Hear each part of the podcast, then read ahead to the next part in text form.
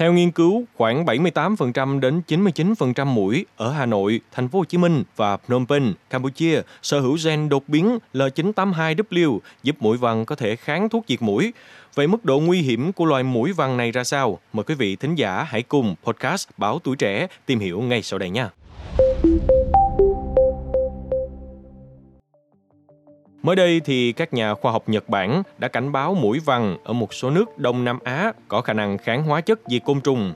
Cụ thể thì cảnh báo này được đưa ra bởi một nhóm nghiên cứu do ông Shinji Kasai, trưởng khoa côn trùng y học của Viện các bệnh truyền nhiễm quốc gia NIAID. Sau khi nhóm nghiên cứu phát hiện một đột biến gen mới có thể giúp mũi Aedes aegypti hay còn gọi là mũi vằn thì đột biến gen mới này có thể giúp chúng nâng cao khả năng kháng thuốc trừ sâu thông thường. Theo đó, thì nhóm nghiên cứu đã thu thập mũi Aedes aegypti ở Việt Nam, Campuchia và một số quốc gia khác để kiểm tra xem khả năng kháng thuốc trừ sâu thông thường của chúng. Kết quả nghiên cứu cho thấy, ngay cả khi nồng độ của các hóa chất diệt côn trùng được nâng lên gấp 10 lần nồng độ có thể tiêu diệt các loại mũi thông thường, thì kết quả là khoảng 80% số mũi thu thập tại Hà Nội vẫn sống sót Nhóm nghiên cứu cũng đã xác định được một đột biến gen mới có tên gọi là L982W giúp mũi Aedes aegypti có khả năng kháng thuốc trừ sâu thông thường cao hơn. Theo nhóm nghiên cứu thì có khoảng 78% đến 99% mũi ở ba thành phố gồm thủ đô Hà Nội, thành phố Hồ Chí Minh của Việt Nam và thủ đô Phnom Penh của Campuchia sở hữu đột biến gen L982W.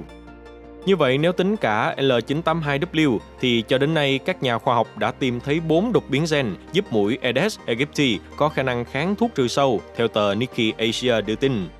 Và đáng chú ý là tỷ lệ mũi sở hữu 2 trong số 4 đột biến gen này ở Phnom Penh lên tới 91%. Điều này cho thấy là sức đề kháng của mũi Aedes aegypti ở thành phố này đang gia tăng như thế nào.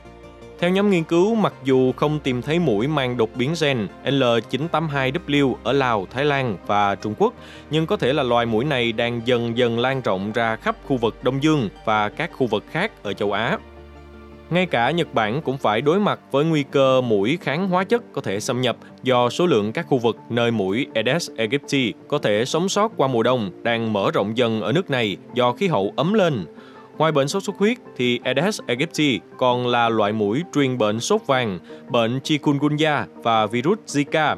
Vì vậy là sự gia tăng của mũi Aedes aegypti có khả năng kháng hóa chất diệt côn trùng cho thấy sự cần thiết phải xem xét lại các phương pháp kiểm soát mũi và tăng cường cảnh báo về vấn đề này. Cảm ơn quý thính giả đã lắng nghe số podcast này. Đừng quên theo dõi để tiếp tục đồng hành cùng podcast Bảo Tuổi Trẻ trong những tập phát sóng lần sau. Xin chào tạm biệt và hẹn gặp lại.